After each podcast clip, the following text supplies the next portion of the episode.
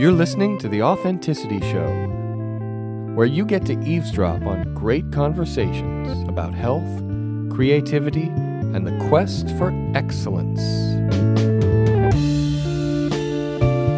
Your hosts are Carlos Casados and Satch Purcell. This episode is about political correctness, censorship, and thought control. Now, just a little warning here there are a couple of F bombs in this one, maybe some sensitive subject matter. So, if you're easily offended, you might want to skip this one. But it's going to be good.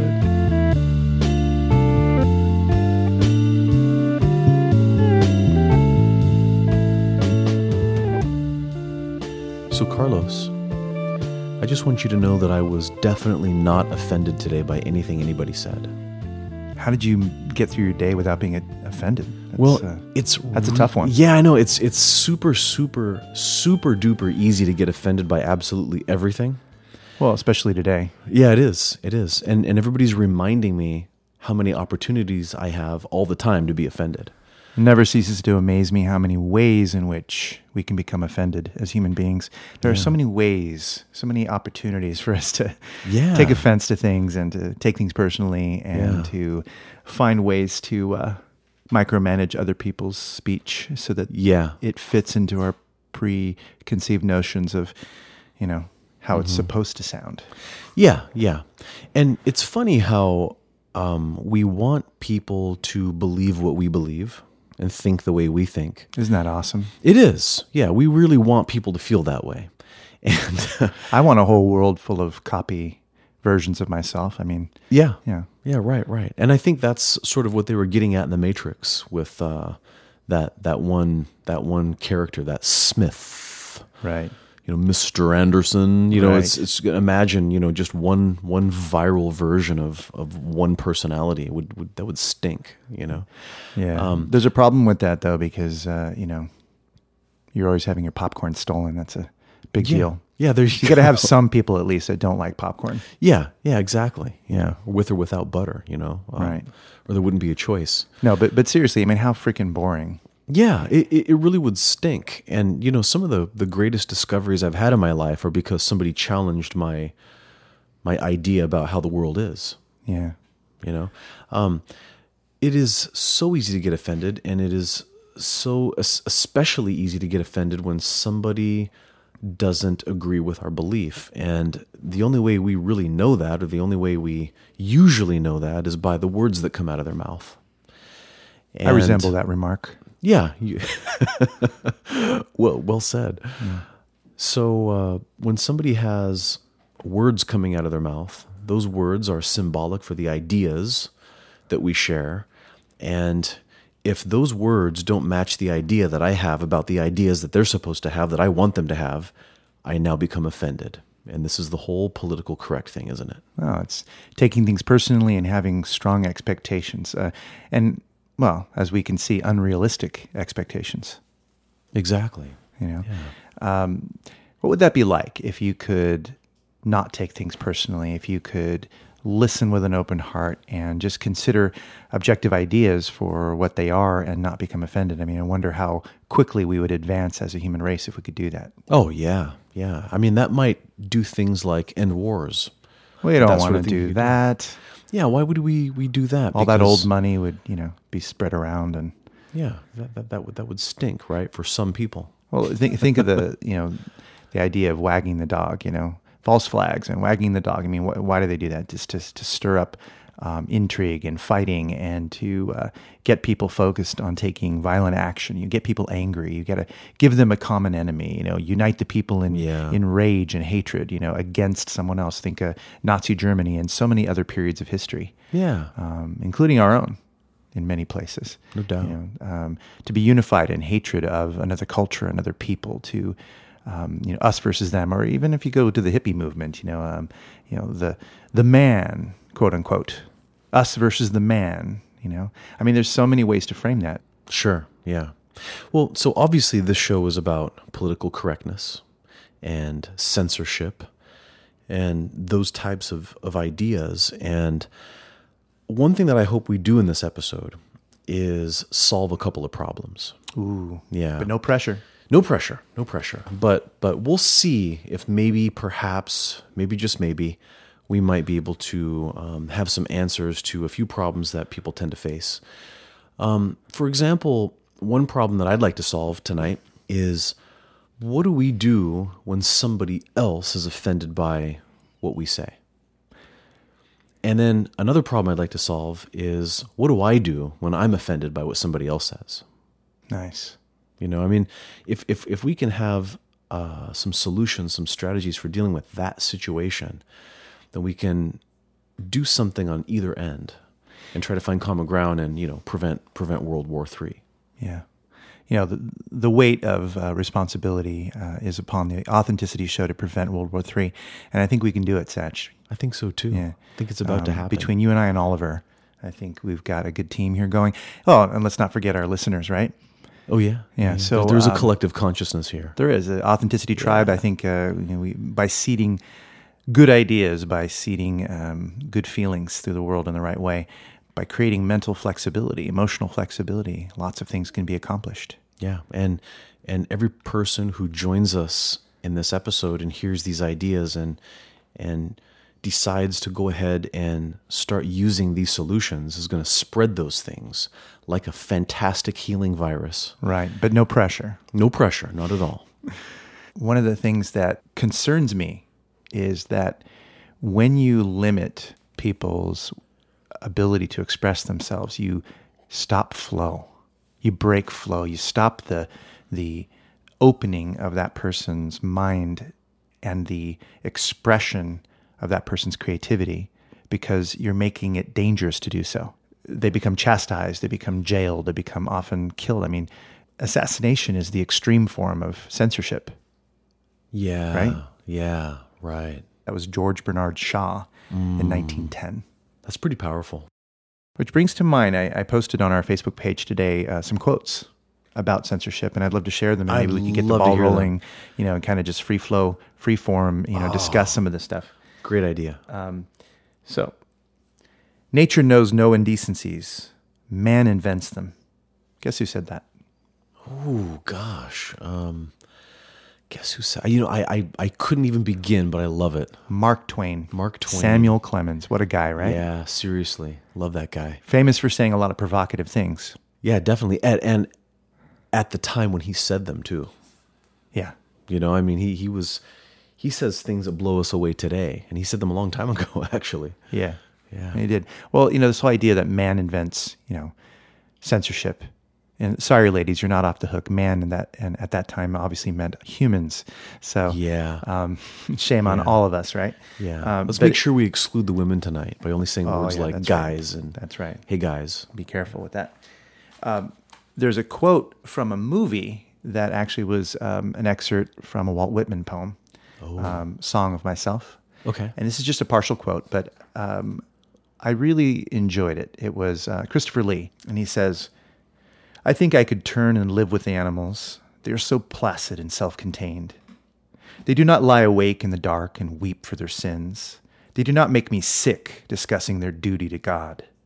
Not one of them kneels to another, nor to his kind that lived thousands of years ago. Not one of them is respectable or unhappy all over the earth. You know, I, I'm glad you found that quote because um, I often find myself complaining about man made problems all the time. That's something that humans do. We might make a law, and because we made the law, it will have unintended consequences, and then ends up restricting something that none of us want restricted and has nothing to do with the original spirit of the law.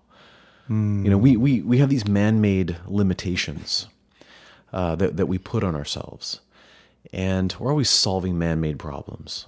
Um, it happens in business all the time. Everybody out there who works at some company probably knows that they've had grief over solving some issue that was created by some other decision that we made, and we made a rule, and you know, and next thing you know, it's spun out of control.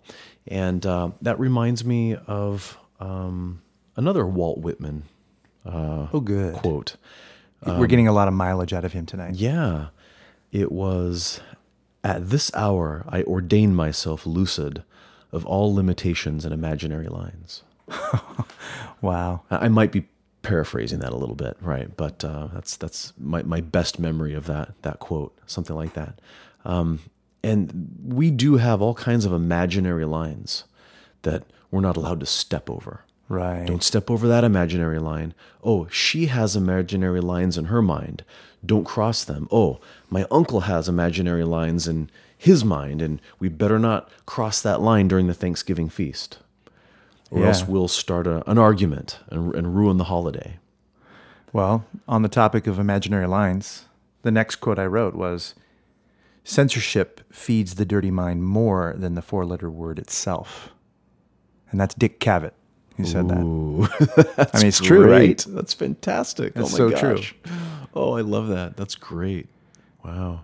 And we see that um, censorship is expressing itself throughout history, or has expressed itself throughout history, um, you know, within the home, uh, within our own bodies, you know, when we um, prevent ourselves from speaking out for whatever reason. That's the extension of it, and that's that's the ultimate, you know, quote unquote, wet dream of um, societal values and uh, mainstream values is to get us to duplicate, copy, and regurgitate the same behavior. That's the idea, Yeah. right? That's the, the ultimate aim is to control the thoughts, to create limitations on something that is uh, seemingly not limited in that way, right? Right. Right. Um, religion does this. Schools do this. You know, they they um, crank out. Um, it's it's the meat sausage factory, right? It's Yeah. the um, you know the wall. When we watch the the the movie The Wall, Pink Floyd. You know, what's that scene? That metaphor of all the kids walking in a line and they're on a conveyor belt and they're falling into the grinder, the meat grinder, and it's being ground, and you know this grotesque image of these sausage links coming out. Yeah. You know, consistently formed and you know base and grotesque. Um, but but I think that was at least part of the idea that that um, sometimes what we call education can become a form of thought control and a form of censorship if we're not careful. If we're not applying Henry David Thoreau's concepts of you know um, awakening the individual learning process and guiding a person's um, innate intelligence to come out and acting as a guide rather than a controller. You know, because the controller who wants to control the ideas is then blocking that person's creativity, preventing that person from then becoming as amazing as they could be. Right. Because we have a preconceived notion about what they should come out look like. You know, Yeah. how they should look, how they should sound, Yeah. uh, what they should know. Um, there, there are arguments to be made about that, um, but also against it. yeah. You know, that, Yeah, absolutely. It's like, you know, do I always want homogenized milk? right. You know, I actually, you know, like to have the option of cream or buttermilk or milk. Right. You know, and when we try to make society homogenized milk, you know, then we miss some of those those nice opportunities, those other things that we can we can get Right. from from you know the other versions of that that same substance, you know, and, and I like a society that is not homogenized. Right. I want I want I want there to be cream in our society. I want there to be butter in our society, you know, and cheese and fermented yogurts. You know, You know, we want some diversity in, in the people around us, which is kind of how we started this conversation. You know, about Right. we don't want everybody to be like us. You know, um, and and that also comes back to the idea that when people are a little bit different, and when we practice being open and accepting and tolerant of those differences, then it actually helps define who we are. And that actually makes me a little different. It makes me a little bit unique. You know, if you're a little bit different from me, then I get to be a little bit unique now. You know, and that's another way of looking at it. You know, um, So you're saying that people's uniqueness can enrich our uniqueness. Absolutely. Absolutely. It comes down to the old famous saying if I blow out your candle, it doesn't make mine brighter. Right. I mean, it just makes more darkness, right? To blow out somebody's candle. Um, we can light up the room with multiple sources of light. And, you know, we, we don't need it only to be coming from one direction or only to be coming from one color of light, you know. Um, we want that diversity. And uh, that's what that's what makes it beautiful. And I think one of the things that, you know, I think we're going to get to here uh, a little later is um, catching ourselves in those moments when we might be trying to hide somebody's light under a bushel. Hmm. as the old song goes. You know, um, what to do, how to catch that. Um, what do we do when we notice ourselves doing it? Because I think it starts with ourselves. I don't want somebody telling me how I should think, but then you know, I I've probably been guilty of that plenty of times in my life when I've wanted somebody else to think like me, and I kind of I, I need to start with myself. You know, you are an educator in a private university, and you have a responsibility. You've agreed to certain set of professional ethics and standards that matches that, um, and you know you maintain that quite well.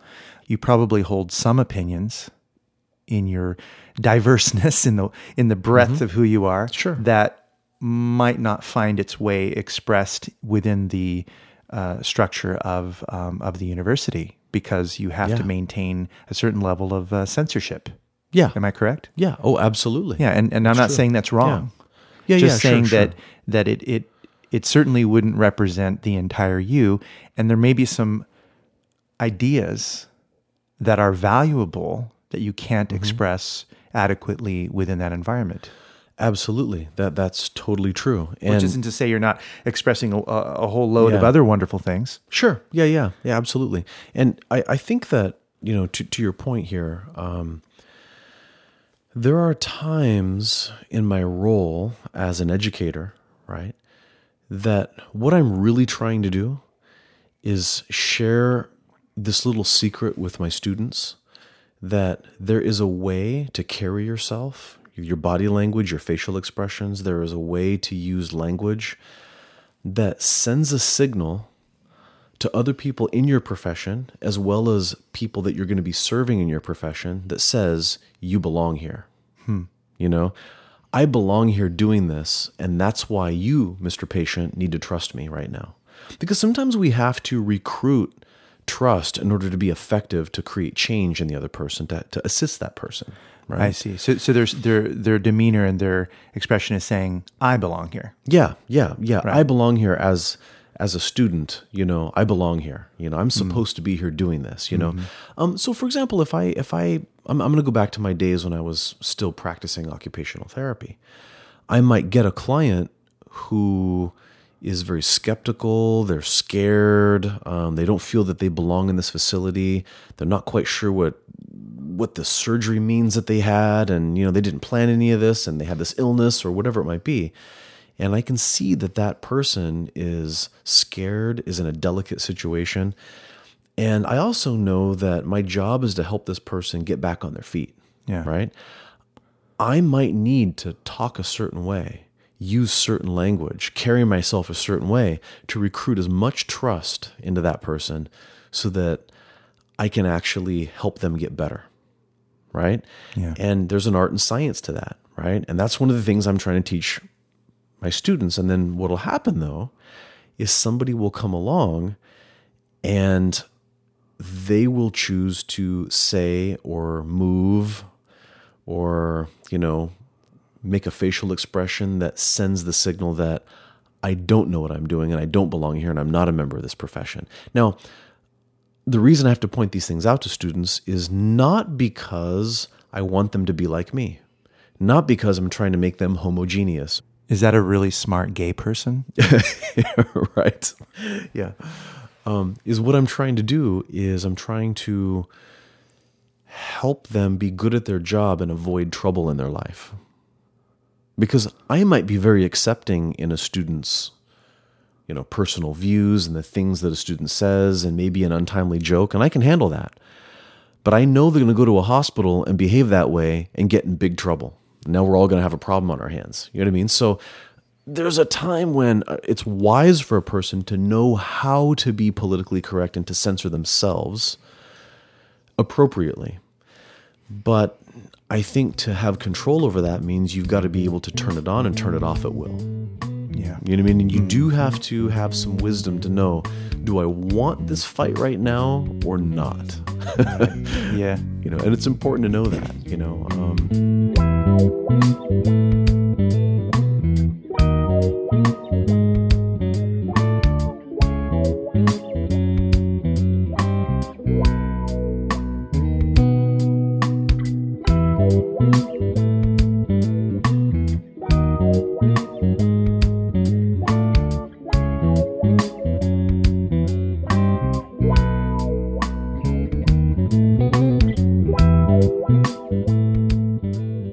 This is a, an interesting quote that um, because we see censorship in, in politics. I mean, you control the dialogue by mudslinging and by pointing out other people's errors a lot. You know, Yeah. just simple.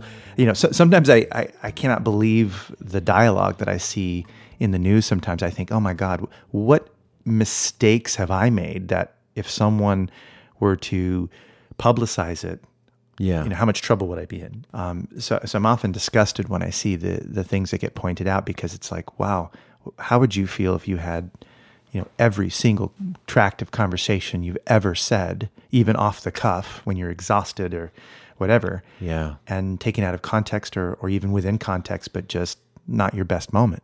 Sure. You know, Yeah. so I see this this other quote that I put in there, which which is the test of democracy is the freedom of criticism, and that was by uh, David Ben Gurion. Mm, the freedom of criticism. Right. And then the other quote was We are not afraid to entrust the American people with unpleasant facts, foreign ideas, alien philosophies, and competitive values.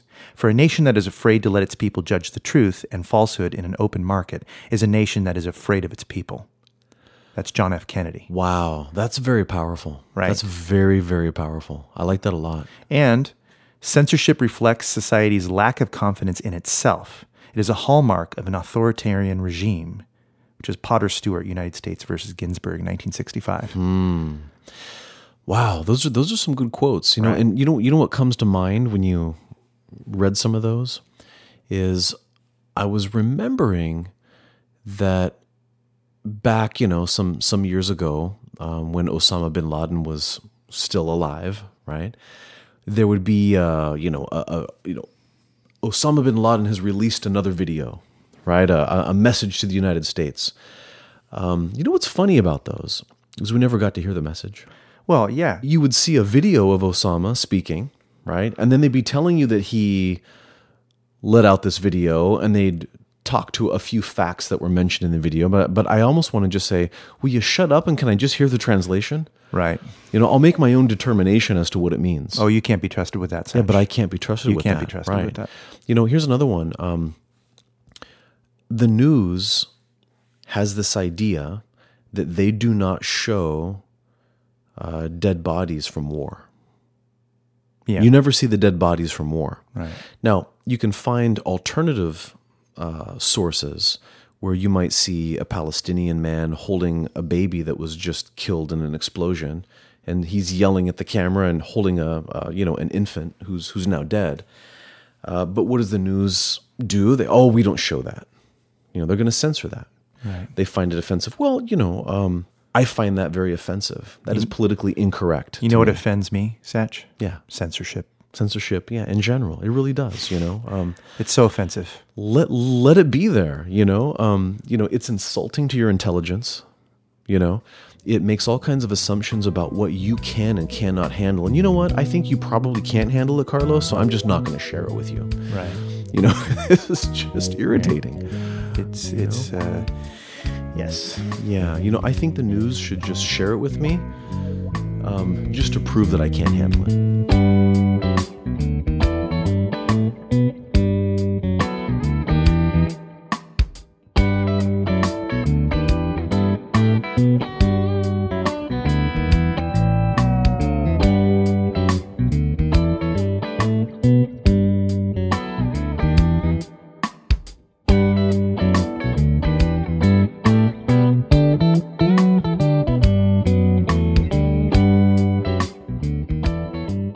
Champions of the anti-censorship movement is Frank Zappa. People were always wanting to interview him because he's really the guy who would stand up and speak up and not and not be afraid of of actually saying something strong about it. You know, he wasn't worried about who he offended. He wasn't worried about any kind of backlash. He just said what he believed, and then pretty much said to hell with what you think of it because uh, that's the whole point. And he, there, there's a testimony that he did before Congress in 1985, and I posted a link to that on our page, on our Facebook page, um, and you can read the entire thing, and it's really pretty enlightening. Um, it's a fun read, so I you know recommend uh, that the listeners check it out because um, it's entertaining and it's educational. Um, you know, Frank Zappa, you know, may he rest in peace, is uh, you know long gone, but um, he left an impact. And one of the things that I think he said that was pretty cute, you know, it was, it was a little cheeky, but it, but I but I really liked it. Um, people were talking about, you know, aren't you afraid of, um, you know, what your lyrics will will cause people to do and things like that. And his response was, if lyrics make people do things, how come we don't love each other? Beautiful. Isn't that beautiful? I mean, how many Oh, I love that. songs have there been about love? Yeah. Oh, wow. That's that's fantastic. He's brilliant, that guy. yeah. Yeah, that's fantastic. And George Bernard Shaw said, censorship ends in logical completeness when nobody is allowed to read any books except the books that nobody reads. cool. Can I hear that again? Say it Yeah. again. Censorship ends in logical completeness when nobody is allowed to read any books except the books that nobody reads. Yeah, that's great. Uh, and then, of course, George Carlin, political correctness is fascism pretending to be manners.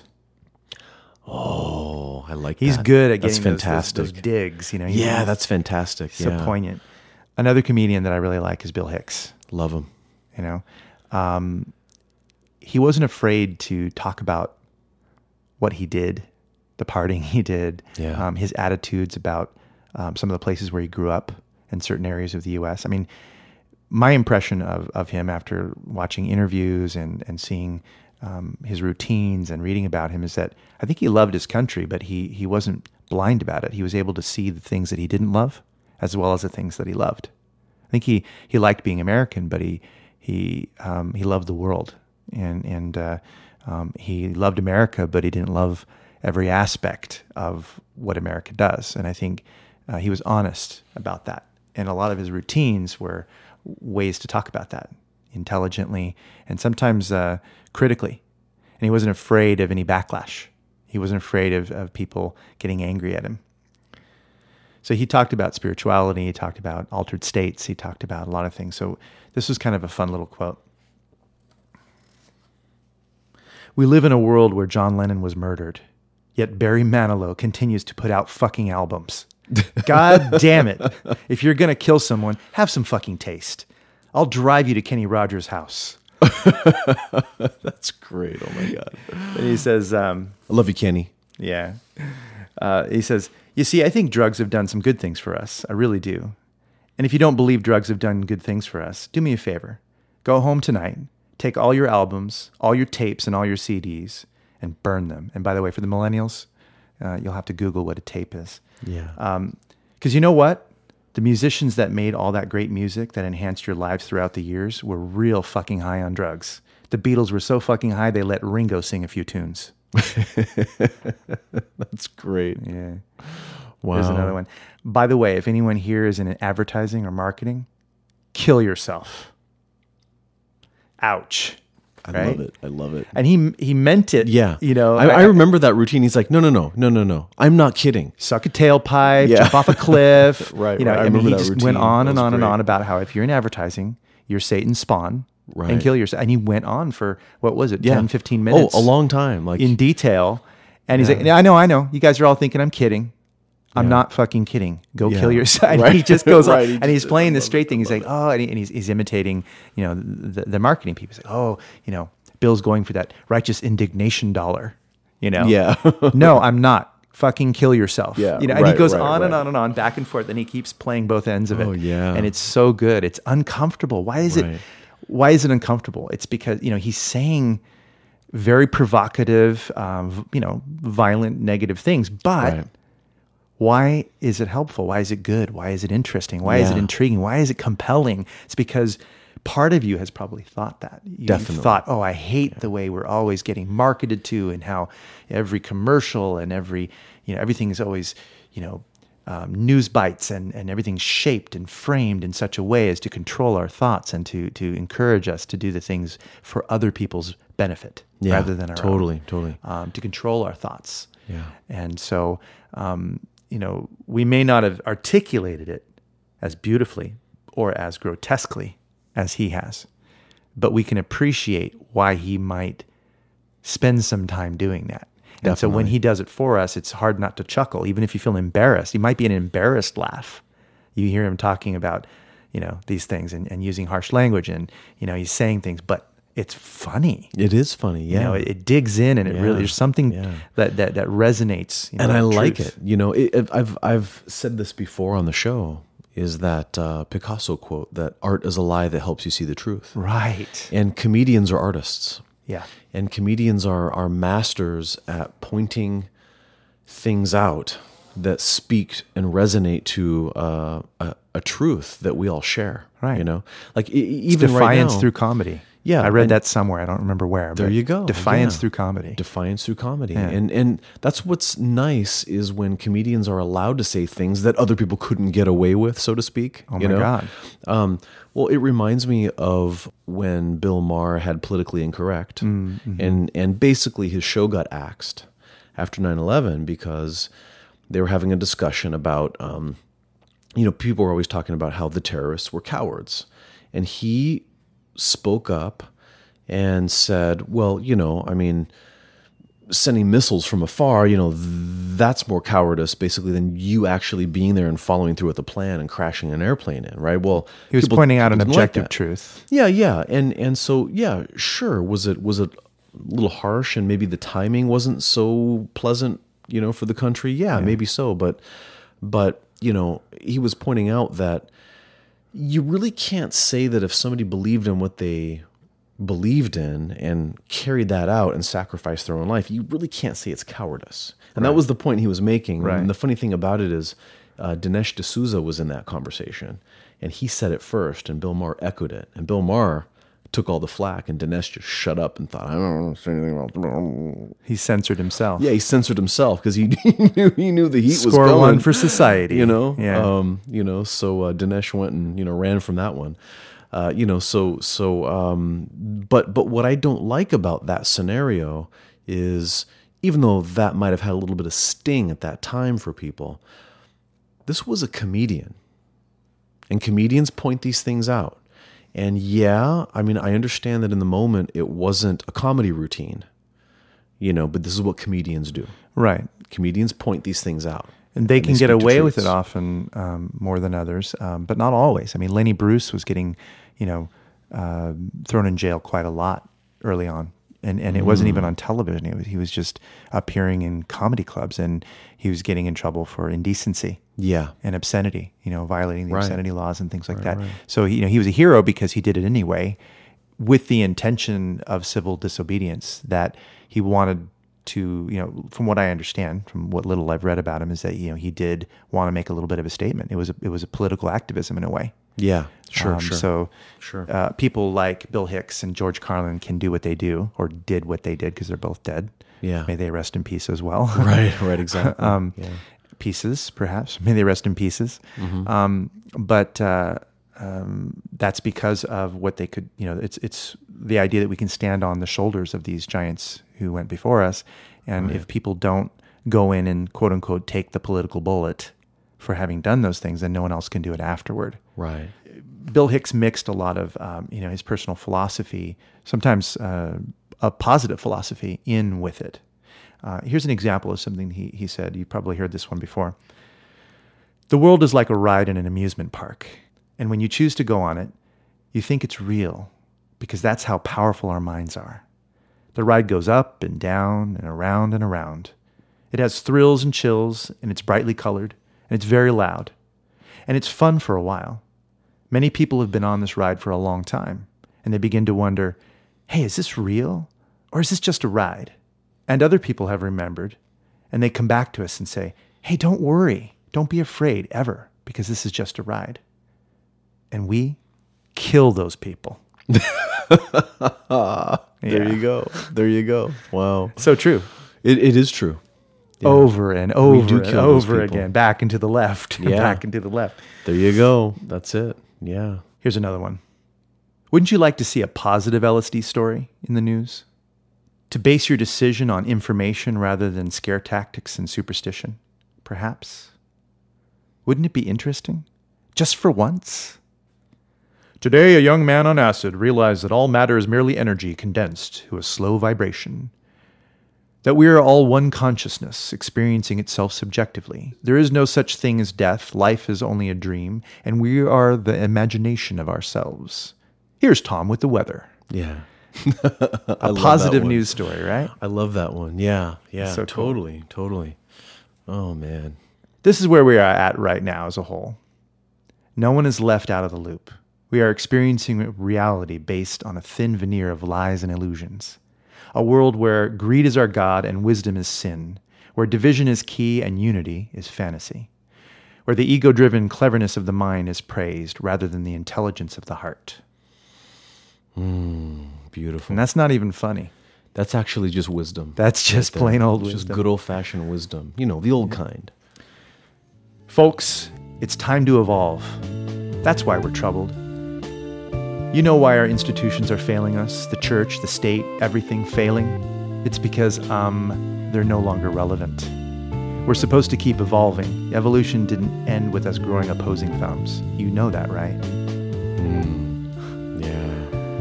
And uh, one of my favorites watching television is like taking black spray paint to your third eye. Very good. That might be my favorite of all, right there. Oh, that's great. Wow.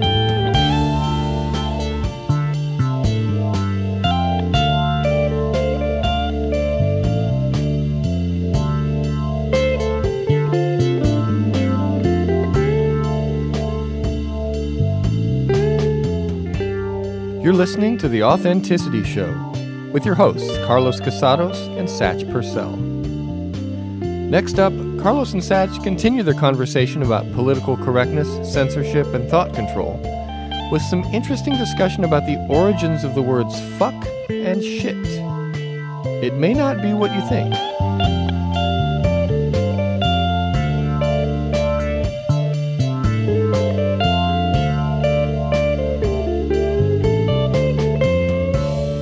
Know, right now, um, during this recording, um, I'm, I'm thinking about what's going on in the world of the National Football League. What's that? So last season, um, Colin Kaepernick, the quarterback for the uh, 49ers, uh, in in protest of um, police brutality against minorities, he decided yes, not to stand that. for the national anthem. And this really upset a lot of people. And, and currently, while we're recording this this episode, um, uh, the sports world and the political world is very much divided right now.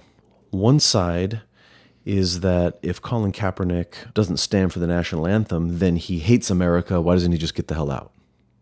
Right? I mean, it's drawing a pretty big conclusion, and and I and I want to take a moment and honor that. I can see how people might feel that way, you know, and people have their own reasons for feeling that way. Um, then on the other side, you're saying, hey, look, you know, um, he's not just disrespecting the country. He loves his country, in fact, and he is, you know, making a statement to try to bring awareness to something, and it's appropriate. Um, and it doesn't matter which side you're on. It really ultimately doesn't matter. Um, even even President Trump has gotten in on this and is is is stirring the pot with comments to football teams, and you know. Uh, the funny thing that I do want to point out right now, this is an episode about censorship. Colin Kaepernick is not playing in the NFL this year he doesn't have a job. Right. and he's probably more talented than than some people that do have jobs right now, but he does not have a job. He's been censored. He's been censored. Um, and why is he being censored? Well, I think, in my opinion, is because he's actually saying something that's pretty powerful. Whether you like it or don't like it, um, and again, like I said, I don't really care. to tell you the truth, you know, I don't care which side somebody falls on. He's saying something powerful, and it's upsetting, and it strikes a chord and it tells us that you know we we might be on the verge of recognizing something. We might be on the verge of learning something. We might be on the verge of of expanding our vision on something you know because it, it's uncomfortable whichever side you're on. And um, um, is it politically correct? Well it depends on which side you're on. But the idea in my mind is blow up sides, right? As soon as we start thinking about sides, we fall into what I like to describe, and I've described this before, you and I have had this conversation, is it's the three dimensional box theory. Mm-hmm. You know, when you draw a three dimensional box on paper, one moment your brain sees the box opening onto the left, and then you keep looking at it, and next thing you know, your brain has the ability to see the box opening up on the right. And we start to have this idea that, well, this person's crazy because the box is obviously clearly opening onto the right. No, no, no, you're crazy. You guys aren't seeing this right. It's clearly opening on the left. It's just a bunch of lines on a piece of paper, folks, right? It's not really a three dimensional box. And I think that's that's the point is The there, map there is are not no the sides. territory. I'm sorry? The map is not the territory. Yeah, the map is not the yeah, beautiful. Yeah, the that's right. The map is not the territory. and- Alfred Korzybski. yeah, and when you're facing, you know, politically correct ideas and which side are you, as soon as you start to say, hey, I recognize that I'm on this side and he's on that side, that right there is the cue that it's time to expand your thinking, expand your consciousness. That's the cue. If somebody offends me, then that's my cue to say, wait a minute, am I limiting my my own magnificence right now? You know, am, am I forcing, you know, my consciousness into a box? I don't want to force my consciousness into a box. Let me let this offense draw me out of my box. Let's burn down the walls of this box. Right. Um, And I, I really think that a lot of these things come down to which questions do we ask when we're in these situations? If somebody offends me or if I offend somebody else, I usually notice that it's because one of us or both of us was just simply not asking the right questions. And I think you can really ask your way out of a lot of dilemmas. You can. You just ask the right questions. Charles F. Kettering, I think we've said this before. A question well formed is a problem half solved. There you go. That's it exactly. And and and that's the whole line of thinking behind the Socratic method. Yeah. Keep asking questions about what things mean and why they why they're there. And and one of my solutions for um, me dealing with a person who has very different ideas, who's coming from a different way of seeing the world than me, one of my ways of dealing with that is to spark up genuine curiosity. It's a great solution. Do you know who Jordan Harbinger is? I don't think so. He has a really popular um, and informative um, podcast. It's called The Art of Charm. So, speaking of podcasts, right? Yeah. Um, I've, I've certainly enjoyed my share of episodes uh, recently. I just found out about it. And um, one of the things he said that I heard that has stuck, like, you know, any good idea does, is he says, This is the place where we, we hold strong opinions loosely held. You know, that's a great frame, isn't it? That's great. Strong opinions loosely held. Strong Isn't that loosely held. what our tight group of friends do? Yeah. I mean, don't don't we have strong opinions and, and hold them loosely enough that we can discuss them, debate them, Oh, yeah. compare, contrast, and even modify them? Oh, definitely. You know, Absolutely. there- there's no uh, you know strong sense of insecurity in, in any of us, and we have a, a- such a bond of love and trust that it's okay and safe to just hold strong opinions and hold them loosely enough that we can actually talk about it. Yeah, You know, when you're right, right, gripping right. your ideas so strong, and just think of that that image, Yeah. um, you can't. And you know what else comes to mind uh, with our, our wonderful tight circle of, of brother friends is that um, we're careful not to over identify ourselves with our opinions. Right. You know, like we understand that, that we are um, little chunks of the universe and we cannot be defined by opinions. We have them, you know, but but if somebody shatters a belief that I have about something, right? That doesn't damage my identity. Right. You know, if if if I have an erroneous idea in my mind and you, Carlos, challenge the idea and I realize that hey, maybe I was I was holding that idea wrong. You know what I mean?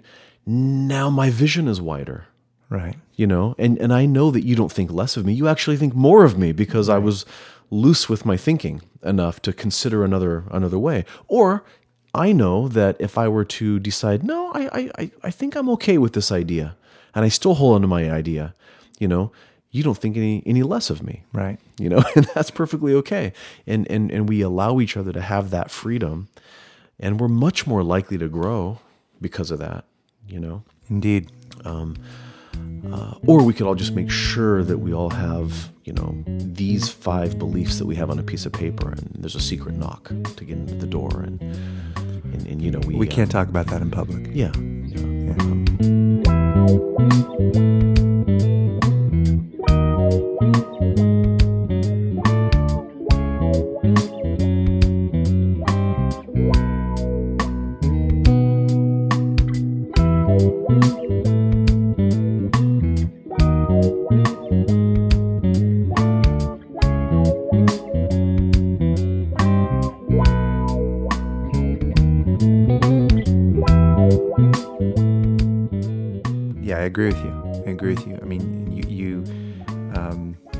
benefit, you enrich, and you grow when you have the ability uh, to flourish with new ideas, and you you really see um, sort of a dark ages happen um, in a micro level and even at a macro level uh, in culture when censorship is at its peak. You know what happens when you start burning the books. Yeah. You know uh, the Fahrenheit, uh, Fahrenheit 451 concept, or, or if you go back to to our real history um, of burning books, you know it, it, it gets quite scary. Yeah. Um, you know, medicine goes out the door, science goes out the door. You start to deny things. Yeah, absolutely. Um, there are many hot spots we could talk about. We could talk about climate science. We could talk about um, you know any number of uh, political ideas. Um, you know, gun control, abortion, religious freedoms. Uh, you know, nudity, um, auditory censorship. You know, words, the power of words. Let's let's talk about that for a moment. I yeah. mean, this is let's, let's, let's get into that. you know, Yeah. uh, you know, I, I've thought for a long time. I think probably at least twenty five years. Um, what's the big deal about so called obscene language? You know, I I, I don't it's a understand. social, it's a social agreement. We've all decided together that we're going to go ahead and, and and and decide that some symbols for an idea are inappropriate, while other symbols for the exact same idea are appropriate. it's okay to say intercourse, but you can't say fuck. yeah, yeah. Why is that? You know, um, in it, it's very strange uh, to me. Yeah. uh, I'm, I'm just expressing my opinion here, right? Yeah. opinions uh, expressed are not necessarily the opinions held by the uh, Authenticity Show. No, I'm just kidding. Um, Yeah. But that word, I mean, for me, when I try to determine whether something's good or bad, one of the things I do is I explore its origins. I might Yeah. look I like to do that too. you know, origins, context, how how is it used? Um, intention is part of it, but it's not everything. We know Yeah. that you know the road to hell is paved Sure. with good intentions, right? So intention isn't everything, but it does matter. Oh, it, it- matters. yeah. what you intend. Sure. Um, there's a lot of things that matter. Um, also, you know, maybe to some degree, I I, I might begrudgingly admit that um, public opinion matters too a little bit. uh, Yeah. in my book, but um, I'm a you know in in a sense more of a truthist in the sense that I'm looking. I have this ideal in my heart, my my mind about what I think truth is. It's subjective, but I'm looking for that in the things that I do and see and learn. Right. So um, you know, I, I might look at um, you know what is so bad about the word fuck. Uh, sounds like a great idea to me. Um, sounds like a pleasurable idea, and um, it's certainly a necessary idea because we wouldn't be alive without it. Yeah. and it's a fun word to say. It's a, it's got those hard consonant sounds, and, and you can say it as an expression of of uh, oh, I stubbed my toe. Fuck, that hurts. You know, Yeah. or, or fuck, this is great ice cream. You know what I mean? Yeah, I mean, right, right. Uh-huh. Fuck, that was a cool movie. Um, you know, it, it- you know, it's it's just a it's a nice way to grab a hold of an idea, and, and you know, it, it's a trance word. It, it means whatever you think it means in that moment, Yeah. and you can borrow it and you can channel it to mean other things. Um, I think many of us have seen that video where. Um, people talk about how it can be a verb, a noun, a pronoun, an adverb, and it can be all Mm-hmm. These different things in different contexts. Yeah. It can be even a personal pronoun, you know, like, Yeah. listen, you fuck, you know. Yeah, Um, yeah.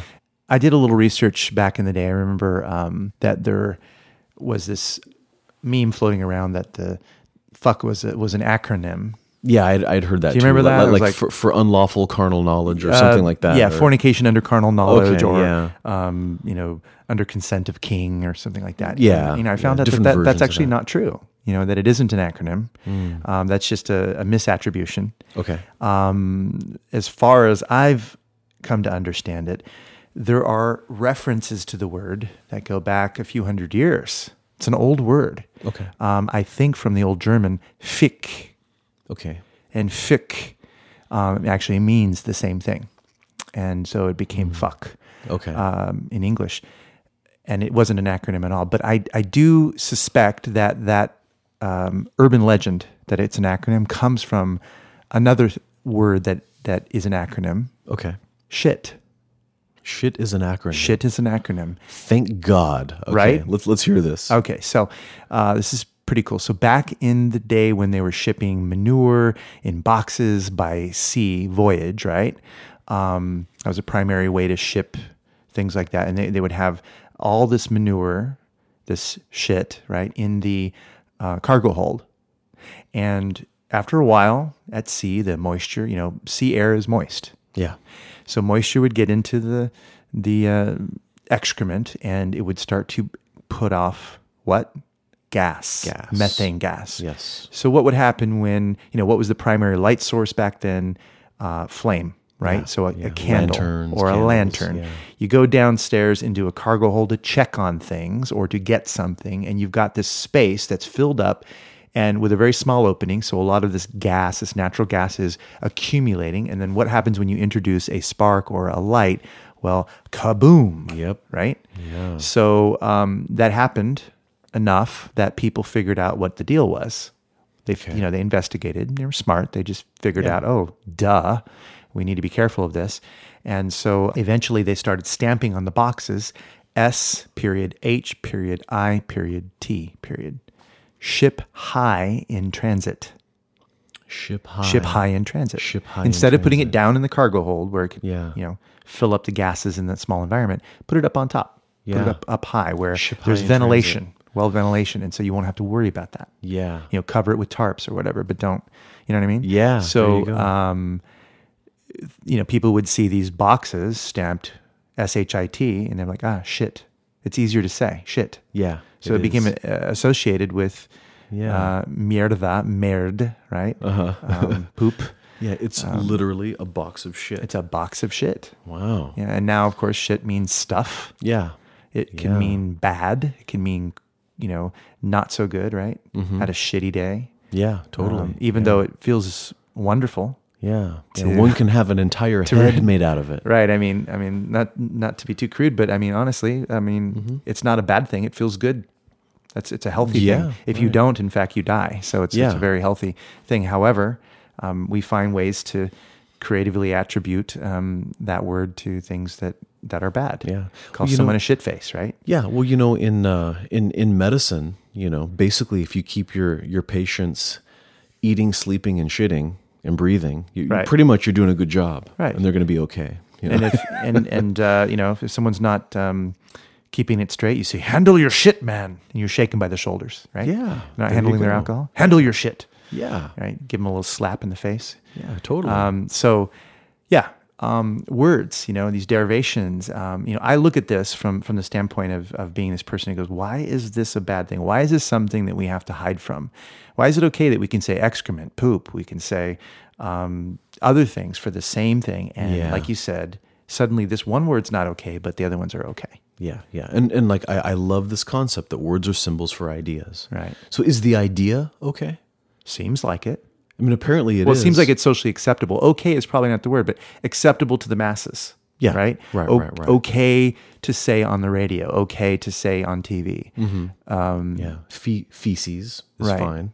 Right. Um, and you know, and, I, and again, I think it comes down to the idea of um, if you use certain words, you're not using the words that are code for the club that you belong to. Right. And and I want to belong to higher society, therefore I will use these words for that idea rather than those other words for that idea. Right. Because it says that I'm of lower socioeconomic status or I'm not educated or or or or or you know. Word control and this this concept you're talking about is one of the primary tools that you use when you're creating a mind control cult. Hmm. Thought control is one of the primary tools of a you know cult leader.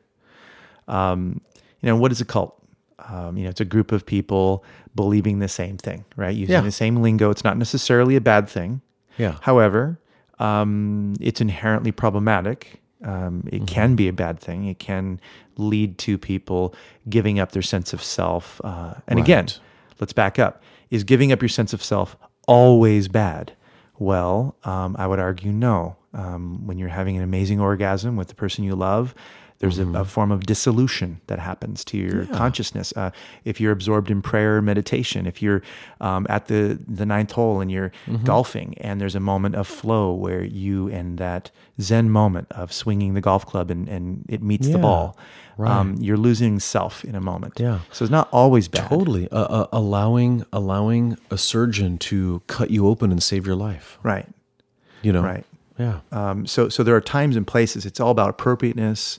um, and and that's uh, decided individually based on context and needs and uh, individual um, Yeah. uh, attitudes and and and uh, cultural norms, right? But this is why we're having the discussion is because um, I think we have to realize that a lot of this stuff requires um, intelligent consideration. It, it requires uh, not necessarily having hard and fast rules all the time, but talking about them as loose principles. And that gets more and more complicated. The more society gets complicated, the more we have a melting pot, so to speak, or um, the mixed salad, fruit salad of all these different cultures coming into one area in the bowl. Um, the more you get that happening, the more you have to sort of, you have to create new categories. You have to think more. Um, it's stressful. It's definitely Yeah. stressful. And so, um, I pity the the the person living to some degree in this this century because it's so damn complicated. It I don't know anymore when I go out in the world, and you know, I, I try my best, Satch, but I actually don't know who the hell I'm going to be offending next. I really don't Yeah. know, and I'm and it's not like I don't care. I'm not saying you shouldn't care, but it's getting to be a little bothersome. It's getting to be a little bit of Yeah. you know I- what I, I, I agree. I can't even um, express myself anymore without offending somebody. Right. And that's starting to get a little annoying. Correct. And and you know what, what's funny is um, there have been times when I might have said something and I can tell I started to offend the other party. Yeah. And then if I say something that indicates to them that I actually do understand, then suddenly what I said is not offensive. Okay, so let me let me try to give you like a an example of what I mean. I think I know, but yes, please do. Please do. I might be working with a client and maybe they share a difficulty with me about a disability, let's say. and you see the tension in their face. suddenly. Yeah, uh, well, yeah, well, Yeah. th- they share something with me about about a disability, and let's say I I say something along the lines of me letting them know that I can relate to their experience, right? Now, it's not politically correct in the healthcare world to say I know how you feel right? Apparently, we're not allowed to say that anymore, right? Because that, you know, uh, may not always be the case, and that can upset some people. And I do think it's important to um, know how to choose the right words at the right time to, you know, build rapport and not not break rapport, you know, with, with somebody. Um, uh, you, you're getting to me, Carlos, with all this this rapport stuff. I like it. Um, but I might notice that maybe I broke that rec- that that rapport, and I might have said something along the lines of, "Hey, I, I I know how you feel," and they're ready to tell me that I don't know how they feel. And then when I say, "Yeah, well, you know, my wife has multiple sclerosis, and she's she's, you know, um, nearly quadriplegic," and they go, and then they realize that, oh my gosh. His wife is actually more disabled than I am, and I just took offense to this thing that he said because he said that he understood. They're examples of reflexive thinking. Right. Right? Yeah. You've developed yeah. a reflex. Yeah, yeah, exactly. And It's been and stimulated. it's a trigger. And, and the thing is, I could see the whole thing unfold just in, in, in a few moments, and I realize, uh oh, I better self disclose Right. in order to ease the tension so that I don't, you know, ruin this relationship, you know, by relating with this person. And, and it's complicated, you know, so I, I shouldn't have to do that. Yes, No, but but you know, maybe what I should be doing is taking offense to the fact that they took offense. What- You see what I mean? And it I just do. never ends. I totally you know. You know, and where does it stop? That's that's like you know, how do we stop the violence and the hatred? You got to stop it in yourself. Yeah, you have to do it. You know, yeah. at some point, you you, you got to call it what it is, and it's it's it's the error is within me because I'm experiencing this this pain. Therefore, Yeah. I'm going to address that first. You know, I'm gonna Right, I'm gonna right. offer my forgiveness and ask for the forgiveness. You know, it's that idea that I'm going to remove uh, the the error in the data. The data needs to be cleaned so that Mm. I can actually experience this for what it really is, rather than um, all the preconceptions that I'm um, uh, stimulating in others and generating within myself. So to clean the CD off, as we've heard before, Mm. Yeah. from various sources, um, and to clean that data, we have to address it at a core level, and it's hard to do. You go right into the ego, and um, you know, in a sense, take responsibility. But not everybody's going to do that. So does that mean that you don't do it? No, it means you do it anyway, and you do your best to uh, propagate the idea that we can all take responsibility for ourselves and stop being little babies Yeah. about it. Yeah, Um, totally. because it's not going to behoove us to focus on the fact that we're victims. Mm-hmm. But the mindset has to be one of responsibility, um, whoever we are. Um, yeah. Yeah. If I, uh, you know, I'm not born into uh, money, so that could be thought of as a disadvantage, or it could be thought of as just the circumstance. And I have to take responsibility for my circumstances in order to get wherever else. If I if I want to have money one day, if I want to be the kind of person who's well off, wealthy, um, abundant, affluent, I've got to figure out whatever it is I need to get there. And, I, and no one's gonna. It's not gonna be a handout. You know, and life's not gonna say, "Oh, well, you know, everything should be equal." So, um, you know, you deserve every right. So here you go. It's not gonna happen. Right. Um, right. You you you'll still get robbed anyway. Yeah, you know, somebody's going to rob you. you and I know, it did see the, the great example of, um, you know, somebody. It was just a metaphor, of course, right? You know, all metaphors are flawed, but it was a great metaphor. They said, "Okay, you want to understand privilege? All right, I'm going to crumple this piece of paper. Uh, those who are closest to me can have this piece of paper, and those in the back of the room can have this piece of paper. I'm going to count to ten, and anyone who gets this gets the paper. Well, you, know, you can do the math and figure it out. The people closest Mm-hmm. Yeah. are going to have a better advantage. Gonna, it's going to be easier for them to get it. Right. So someone in the front is going to get it. Yeah. Um, and you can say, hey, I'm not playing favorites here. I got to be fair. I Mm-hmm. can't give anybody an advantage. Well, the advantage is already there because they're closer. Right. So this was an analogy talking about, um, you know, the difference between being born male, white, and affluent versus being, say, um, uh, black or African American. Again, I don't even know what the proper political term is these days. Yeah. Um, it has nothing to do with anything. I just actually don't know what's in vogue today, you know, in society, uh, or whether there's different conditions under which, because there's a lot of things to know. But let's say you were, um, I'm going to say for the purposes of this, black, um, you're poor, and you're female. Okay, you're going to have, um, by that very nature, from from a societal standpoint, you're going to have a different level of distance from the goal of, say, being well off Sure. right? To make your living and to be um, able to sort of pay for your kids' college and have a home and own a home and pay for your medical bills and all that kind of stuff. It's going to be uh, a larger step, a larger leap for you to get there than the first example Yeah. of being white, male, and um, affluent. Right now, there are other factors. There's intelligence, drive, um, motivation, uh, connections, social connections, and so on. They're all factors, but if you measure them all together, you can definitely you can definitely say that we are not all equal. We don't have equal.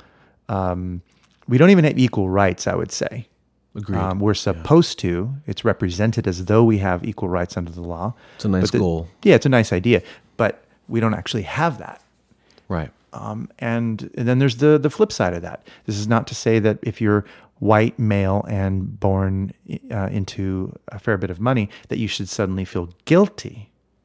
But it's Right. just saying objectively, could you just notice as a scientist, objective truth here that you do have advantages, and that shame is not going to help that. If you feel ashamed of that and guilty um, for being white, male, and affluent, that's not going to help the black, uh, poor, um, or um, destitute female. That's not going to help them.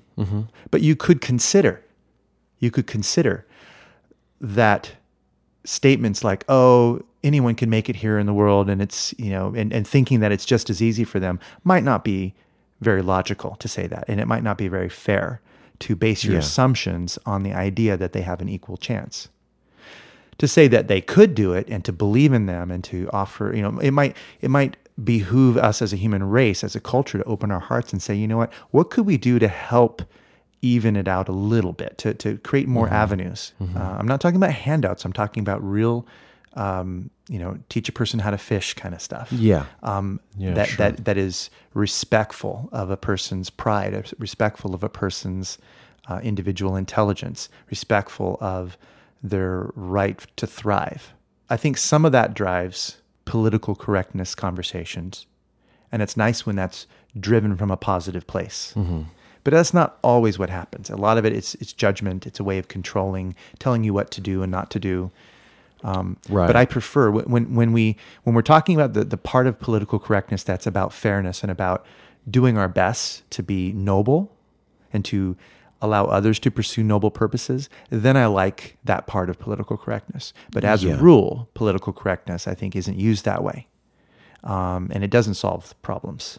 Yeah, yeah. You, you know what? One thing that this is just my own personal pet peeve is um, when I hear something that that you know some something in the media comes up about maybe a racial issue or a poverty issue or whatever it is, and people say, "Well, you know, we, we need to have a dialogue about it." Right.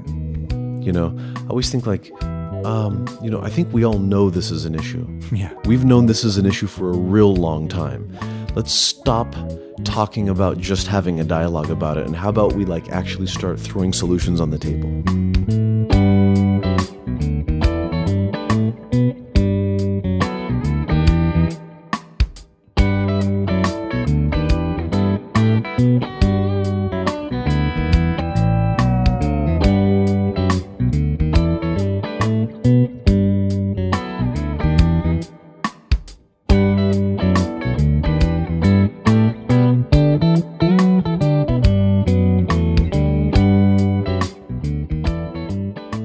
Right now, I'm at this point on Facebook where I see every day such strongly held opinions, not loosely held opinions, strongly held Strongly opinions. held. Yeah. And people are hating on one another. And it looks Yeah. very scary to me uh, when I think about how the, the way that could spread through the world. It's a representation of what's going on and all the Yeah. anger politically. And I, and I think to feel myself, that myself. Yeah, too. it- it's- it's Yeah, disturbing, and it- I- it is disturbing. I'm staying out of it not because I'm holier than thou or any of that nonsense. I just realized that I can't solve it by engaging in that type of discussion.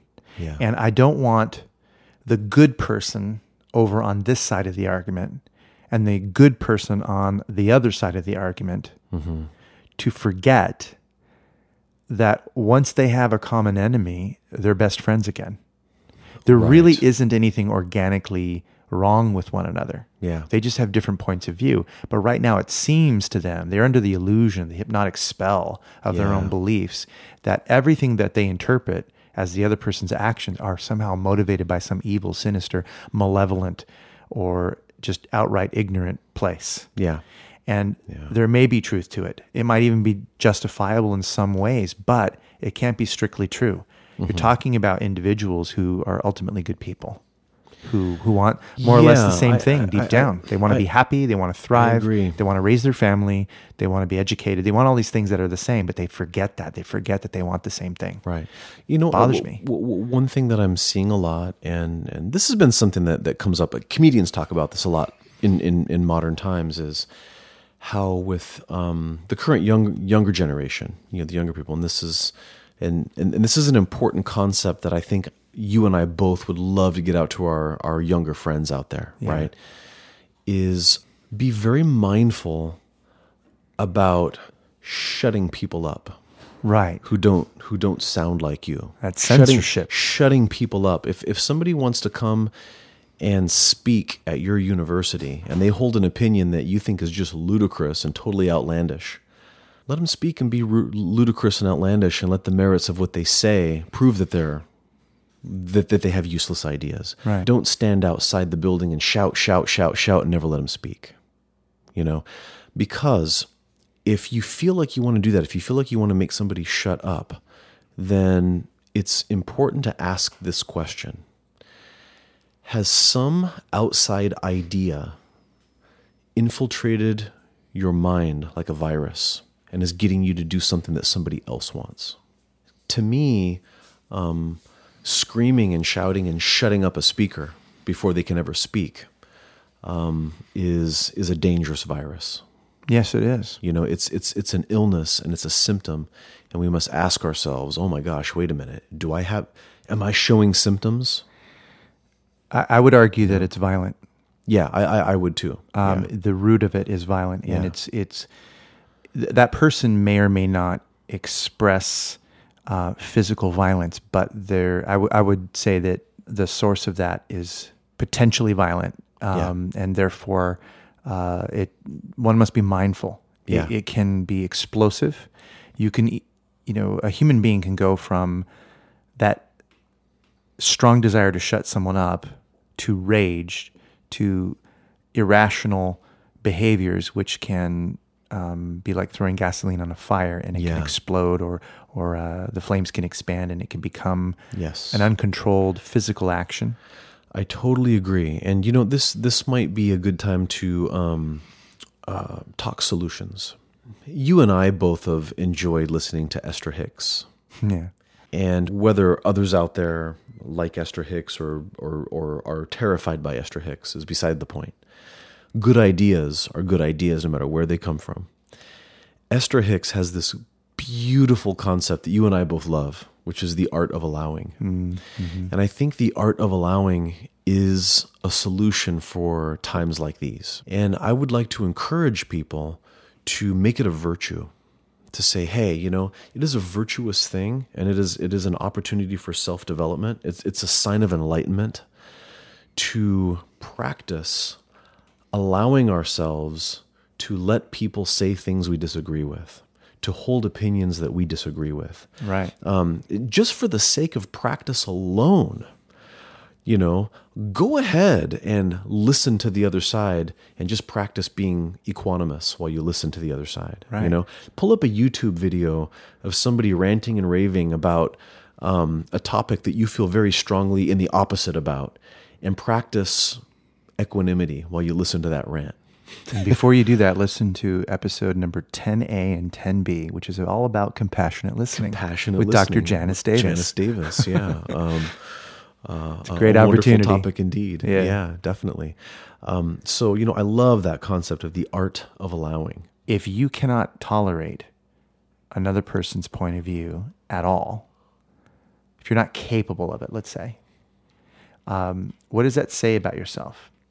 Does it say that you are afraid that if you allow that opinion to be there without making a ruckus, that, that somehow that means something? What have you made it mean?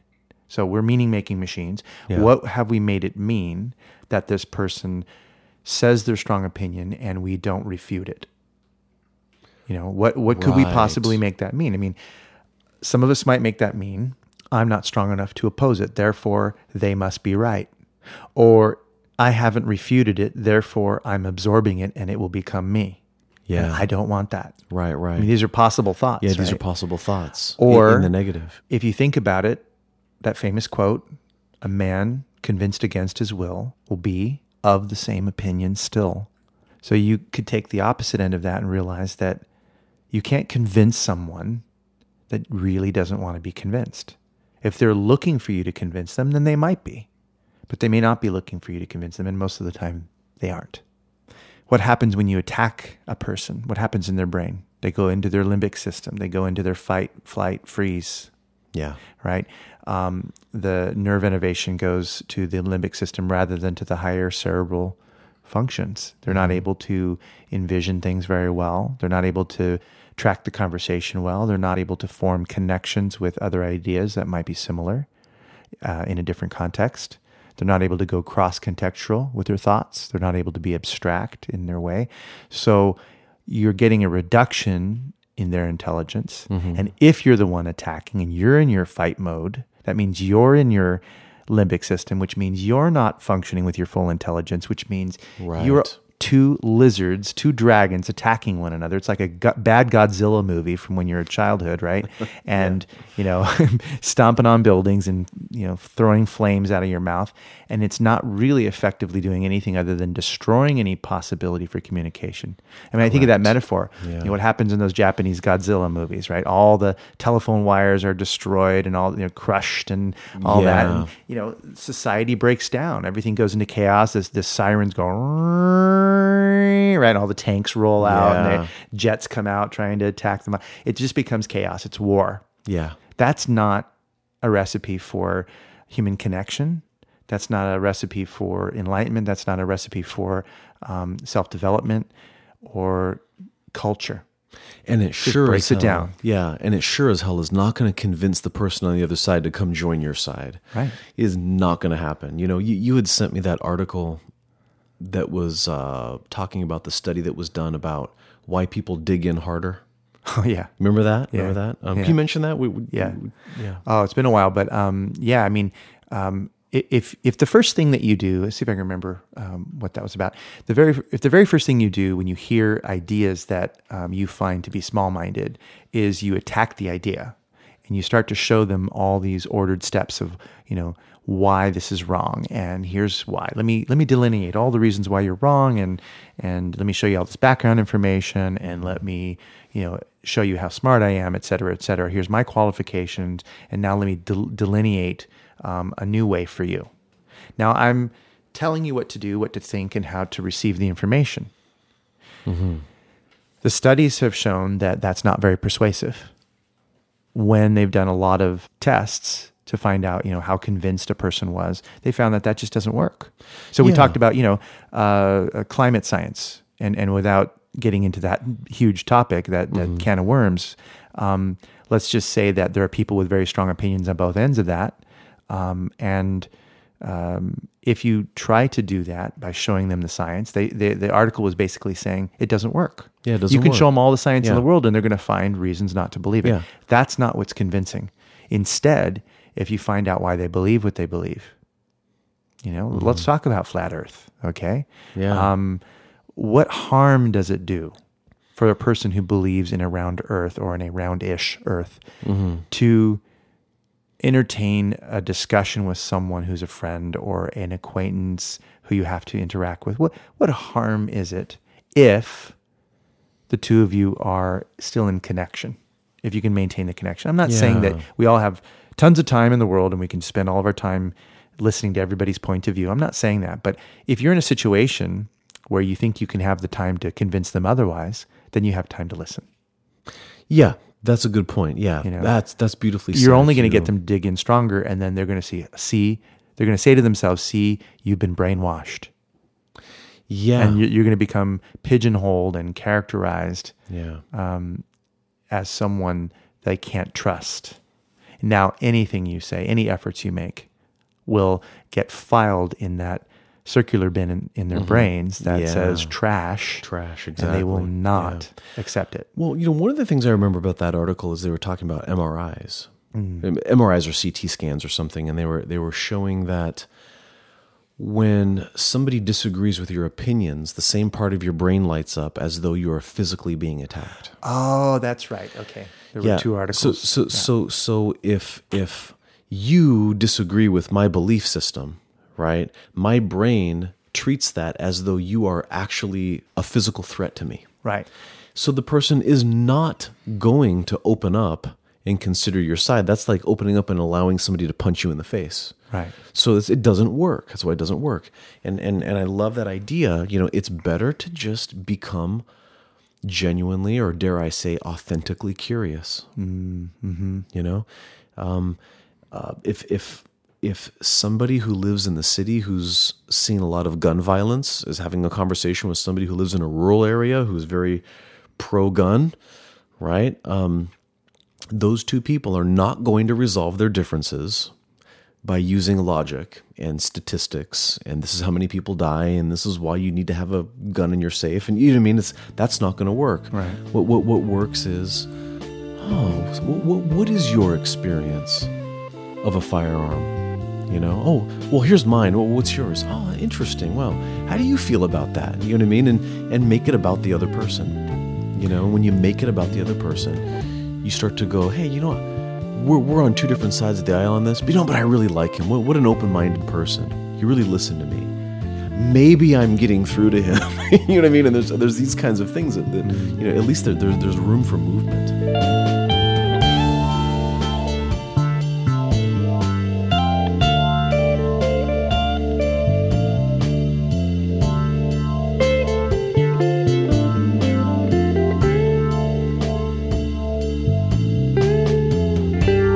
You're listening to The Authenticity Show with your hosts, Carlos Casados and Satch Purcell. Next up, Carlos and Satch finish their discussion about political correctness, censorship, and thought control, and also throw in a pretty profound little workshop on conflict resolution. Stay tuned.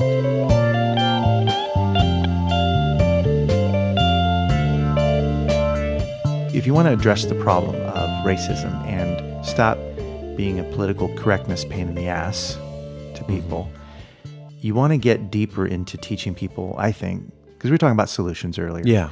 Get deeper into teaching people about how to recognize those predispositions, you know, those predilections, you know, that, that Yeah. cause us to filter the world the way we do and really own the fact that it is really just the filters, that this is how we're processing. It's not necessarily true, it's there for a purpose to help us filter for certain experiences and to teach people that perception is also projection so that they know that they're participating with what it is they're seeing in the world. Mm-hmm. You know, if you're looking Yeah. for examples of people, you know, behaving in a particular way, you're probably going to start seeing more of it because it's happening and you're going to attract yourself to those situations. Plus, uh, notice them rather than delete them from your awareness.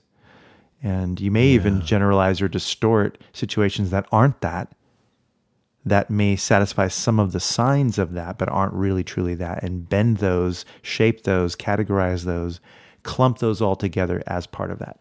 Hmm.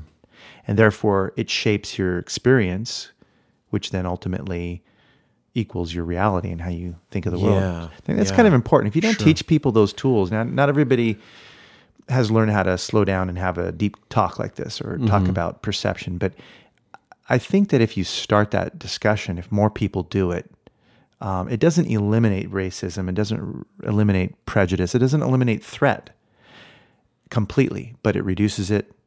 I think you are asking uh, your fellow human being to step up and to use their brain and to to really develop their intellect. Right. And when you encounter that person who's maybe very angry and saying hurtful things and is pretty close minded, usually when you ask them questions with, like I said, genuine curiosity, they're usually really happy to explain themselves, Right. you know? And it's difficult to have angry thoughts against somebody when they just asked you for you to explain where you're coming from. Well, You know, especially if you're trying to heal. Yeah. Oh, yeah. You know? Absolutely. Yeah. earlier when I said I don't get why words are such a big deal sometimes. Mm-hmm. You know, why, why do people freak out over it and censor it? There is a huge part of me that believes that, but I also understand that there are times when a person doesn't need to be challenged. It's not my job to Right. get everybody to wake up and smell the coffee about it or, or whatever, presuming that I know better than them or something like that. It's not my job necessarily to Yeah. get, say, a person who's in a coming from a particular socioeconomic and religious and uh, political background Yeah. to have my point of view Yeah. because I'm somehow more enlightened. If they're not really seeking that, they're on a different path. They're on a different trajectory. They're looking for different things. I can't presume to know um, what's going to be perfect for them in that situation. They need to have that manifest through their choices, decisions, and filters in their own way. And if we have a crossing at some point, I can explore those areas. I can explore expanding mine. I can explore the possibility of inviting them to expand theirs. And we may be able to have some connection along the way. But we don't all need to agree on everything. And that's what censorship is about. You Yeah. must agree, Right. Yeah. or you will be eliminated. Yeah.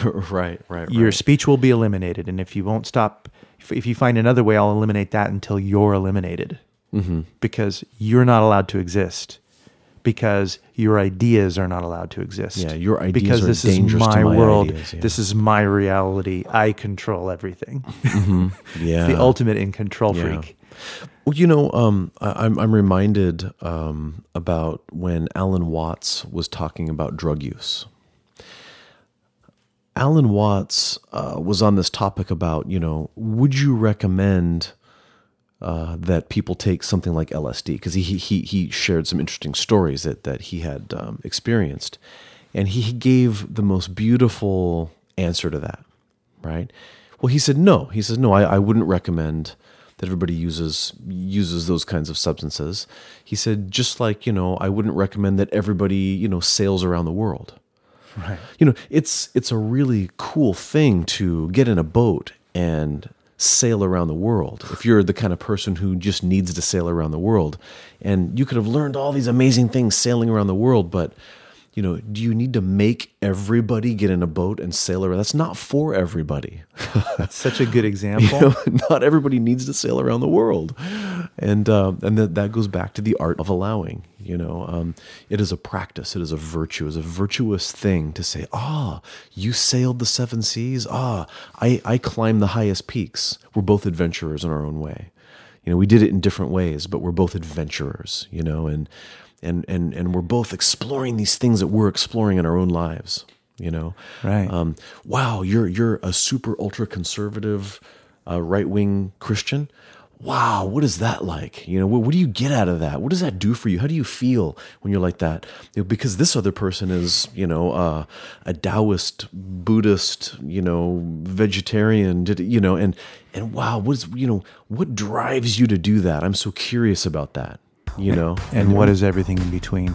and what is everything in between? and what else is it that they are besides those things? Yeah. Butterfly trance, my trance, emperor trance,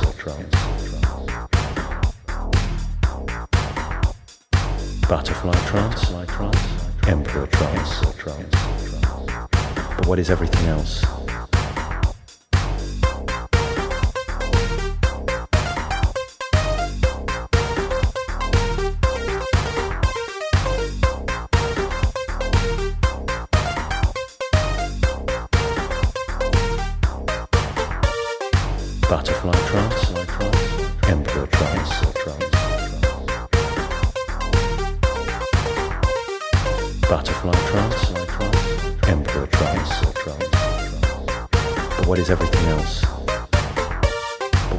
Everything else? What is everything In else? honor of our buddy James Tripp. Yes. Right. Uh, uh, an amazing talk. Absolutely, um, wonderful, um, and and great moment for that because um, there are many things to explore in between those two places. The the overlap that I was talking about, where the invitation is to explore more deeply and to expand on both sides. Um, there are whole worlds created from that Oh yeah, yeah. whole new worlds, Oh, whole new flavors. I mean, um, Reese's peanut butter cups, for example. okay. To talk about something really deep, you know, chocolate yeah. and peanut butter. right? yeah. I mean, how would that have happened if if if those two worlds didn't cross? No, but seriously, I mean, Oh, so oh, many. By, the way, Reese's, you're welcome. you are welcome. Yeah. And, I, we, we we didn't get paid for that one, but we might in Yeah. the future. You never know. Um, so um, no, but so many things. Uh, you think of most likely how Chinese medicine has intermixed with Ayurvedic medicine, Tibetan medicine, Himalayan medicine, Unani medicine. How those things have crisscrossed Sure, and yeah. influenced one another and enriched each other. Mm-hmm. Right? Yeah, yeah, yeah. Right, right.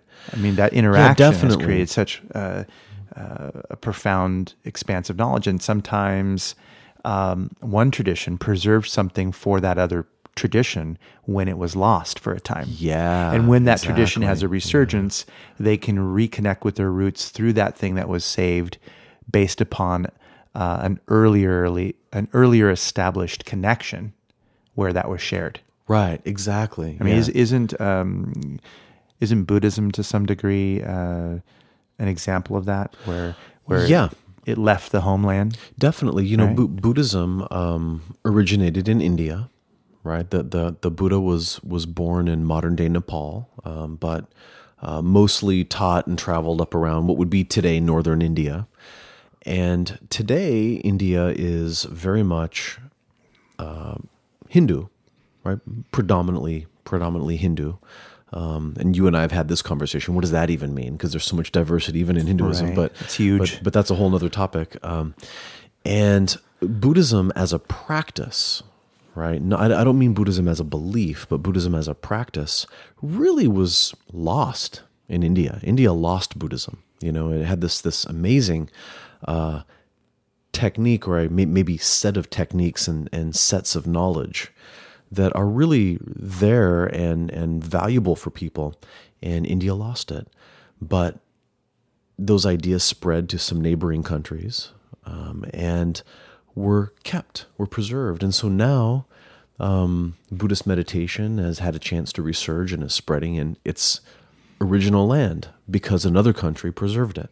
Yeah, You know, it's it's it's a beautiful concept. You know, there were um, practices of acupuncture techniques and points and uh, Chinese medicine concepts that were lost in China. You know, the Chinese government suppressed acupuncture for about 100 years. Talk about censorship. Right. We're going to decide to, um, you know, completely eliminate this practice that we've had for, you know, a couple thousand years, and we're, we're going to just stop doing it now, and nobody's allowed to do it. Well, thank goodness people still did it underground. But a lot of people a lot of family traditions had left China and went to Hong Kong and went to Taiwan and, and other neighboring countries. And today we can find and piece together concepts that were lost in China that were preserved elsewhere that really clarify things in the medicine because somebody else in some family lineage you know was able to shed light on what this really meant or or what we actually were supposed to do with that piece of information or whatever it might be um, so it is pretty interesting, fascinating stuff. I have a question for you, Carlos. Sure. We've talked a little bit tonight about um, asking questions with curiosity in order to to to form a, a bridge for for for both sides. Um, maybe we could explore language options for how to do that. Sure. You know, like, like for example, um, if uh, person A holds a set of beliefs uh, and person B holds a different set of beliefs, uh, what are what are some some good kinds of questions, or how could you how could you set up some questions that could really start to open up that diversity and, and create connection? Right. So the first thing you need to do is you need to censor everything they say and make sure that they follow your rules only. Okay. Right. Now, do you tell them this in the beginning, or yeah, you have to inform them that they're wrong and that um, they've offended people and that they better stop. Okay, very good, very good. Now we got that out of the way. Yeah, now that that's out of the way, um, uh, you can control their thoughts. Um, no, uh, what you need to do uh, right away is um, you know manage in yourself um, where you're coming from. I think because we always it always starts with um, intent, right? So you want to start with the end in mind. You have to have a clear picture of what it is you're you're you know know your outcome. So when you know what that is uh, and you're clear about that, uh, it means you've gotten a hold of the you know um, parts inside of you which are pulling you compulsively to act or whatever.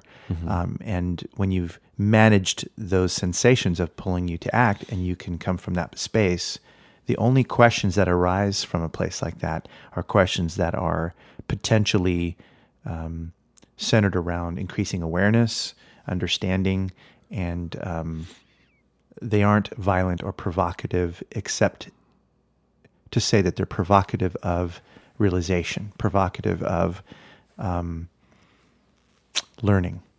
And I think that's where a lot of inspirational questions can come. Like, uh, it could start by, by simply asking, um, well, back up. It starts by acknowledging and then asking. Okay. So if you're acknowledging what what they've said, it's like you're you're grabbing a hold of the the types of words, frames, and the flow of thought. They're going to respect you because you look like you're respecting them, and you are in fact respecting Yeah. the shape and flow, rate, and qualities of their thoughts. Just Okay. by, you know, maybe it's a little bit of matching, maybe it's a little bit of borrowing what they said, maybe it's a little bit of acknowledging and a, a little bit of backtracking with them. So you, what you've said is this. Um, I, you know, am I correct? That's a humble way of saying that. A very soft Am I way of saying. correct? Am I correct in saying that you like this, or um, is it fair to say that what you're really trying to get across to me is that you feel this way? Um, have I heard you right? You're this person who blah blah blah, right? I'm repeating this back, and these are these are soft linguistic frames I can use to begin that conversation, which can follow up with. So, what I want to know is how does that relate to this? Or what I want to know, or what, what I'd love to learn more about is where does that idea come from? Or were you the kind of person who had this or that experience? Oh, okay. Or would you mind sharing a little bit more about that experience? Could you tell me um, why you feel that way? Okay. Sure. Um, yeah. I want to let you know that I am interested in understanding more about that. So, can you open up a little here and tell me more about Hmm. where that comes from. That's good. So I'm just giving you a whole bunch of examples Sure, sure, of how sure. I could, you know, it's like Yeah. many different prongs, right? That could Right, go right, to right. connect more deeply into this. So if I'm somebody who who strongly believes that the moon is made out of cheese, and you know everybody's wrong by the way. You know everybody thinks that the moon is like a piece of earth that got split out and it's actually like a, like a little small planet or something. No, it's actually made out of cheese. And uh, I don't know why people can't acknowledge this. Why people can't, you know, wrap their heads around this. You know, the moon it is a fact. It is made of cheese. Trust me. Yeah. So um, it sounds like what you're saying is that you've had a lot of resistance around this idea that you believe that uh, the moon's made of cheese, and Oh, yeah. um, it'd probably feel best to you if, when you're talking about it um, to someone like myself, that that I trust you, that I trust you at your word, and and you know, is that correct? Oh yeah, yeah. Because you know nobody wants to hear people just like, oh no, you're an idiot. No, but- but they're the idiots. Got it. Right. So you've been you've been experiencing a lot of frustration around uh, these people who who just don't see things the way you see them. Oh yeah, and the media is no help. Gotcha. Yeah. So you know, even when you look on TV or on online or listen on the radio, you're getting all this confirmation of people who disagree with you, right? Oh yeah, and how are they ever going to find out that the moon's made out of cheese? They won't, they don't even you know have an idea that it's made out of cheese, and then you, you try to have a discussion about it, and people just shut you down. Right. So so that that brings me to my question. I'm wondering, um, you know, you said this this idea of having a discussion. Is that something you'd be interested in doing? Oh, totally. I'd love to talk about about about the moon cheese Oh. cheese conspiracy. Great, that's awesome. Uh, because I'd like to talk about it too. I'd like to have a discussion with you about Great, it. awesome. And I was just thinking that maybe, um, you know, by understanding a little bit more about what you what you believe around that, um, you know, I'll get to know you better. Okay, great. Yeah, Great, and you know, I think uh, that that sounds like, you know, if I know you better, I think it'll be a lot easier for us to talk about a lot of things.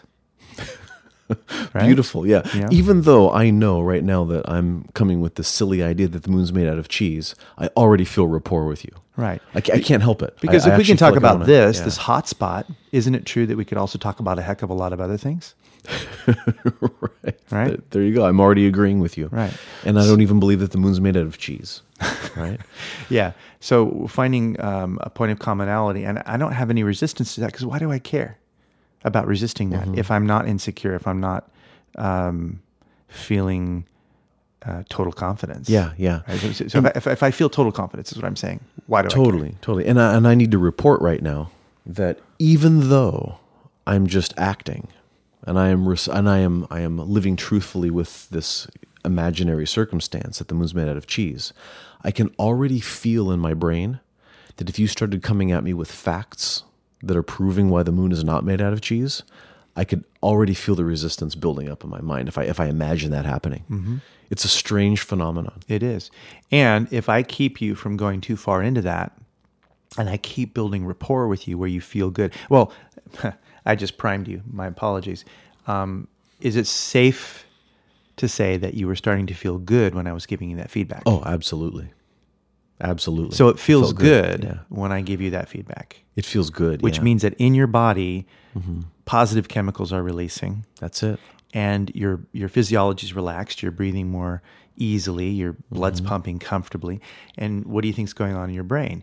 You know, are you think you're stuck in the limbic system, or do you think you're, you're able to use more and more of your imagination? Yeah, exactly. Now I become more open minded to what you may share with me. Right. So if I can masterfully keep that and maintain that, change the the nature of the dialogue and stop censoring you, stop con- trying to control your thoughts and start controlling my own, um, you know, then um, what I can do is create a communication that might have value. Yeah. Now, it would be um, easy for some people to think that's manipulation.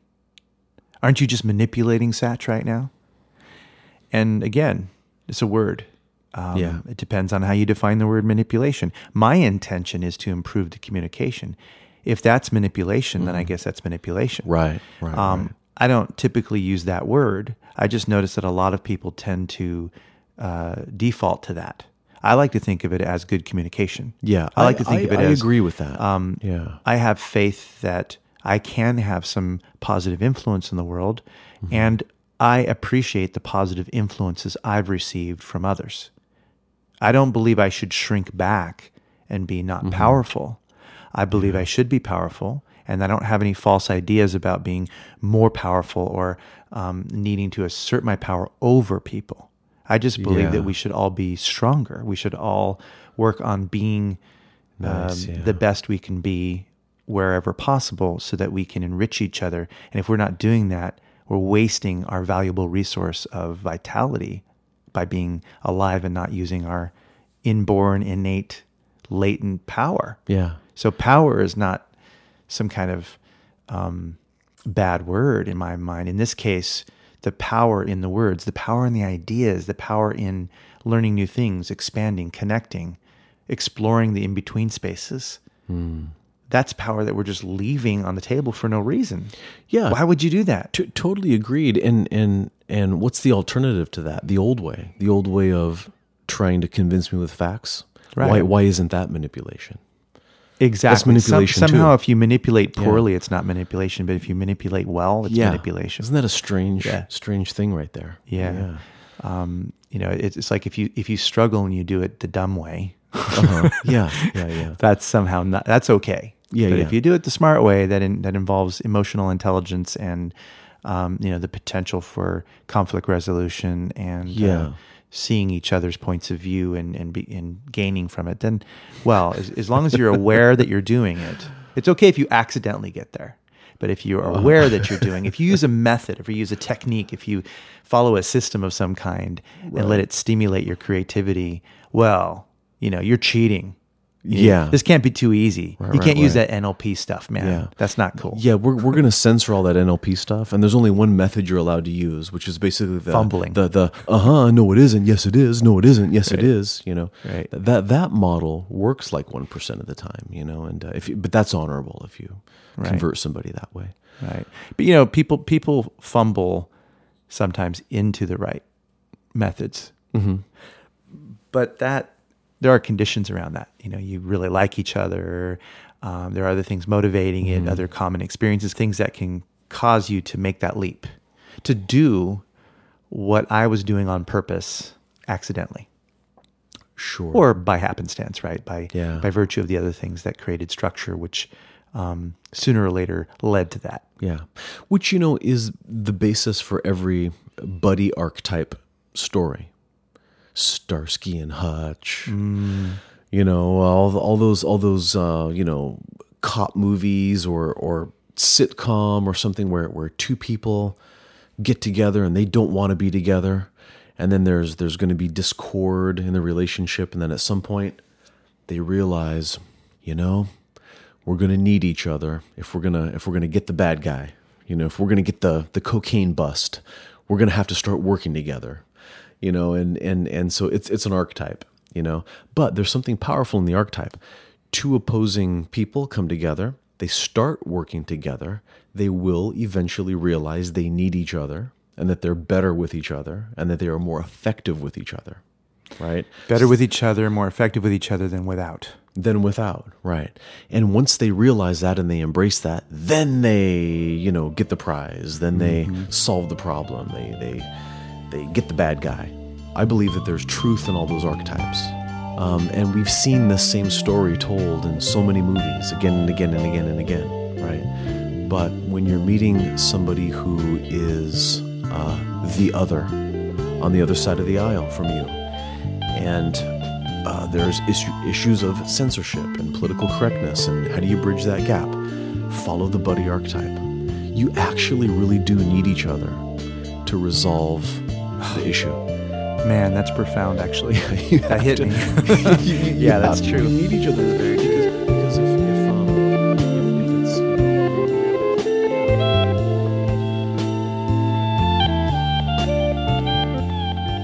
You've been listening to The Authenticity Show with your hosts, Carlos Casados and Satch Purcell. The show is produced by Oliver Altine. Our theme music is composed by Oliver Altine. Don't forget to subscribe on iTunes, Stitcher, or wherever you get your podcasts. And check out our website, authenticityshow.com. Thanks for listening and have an authentic day.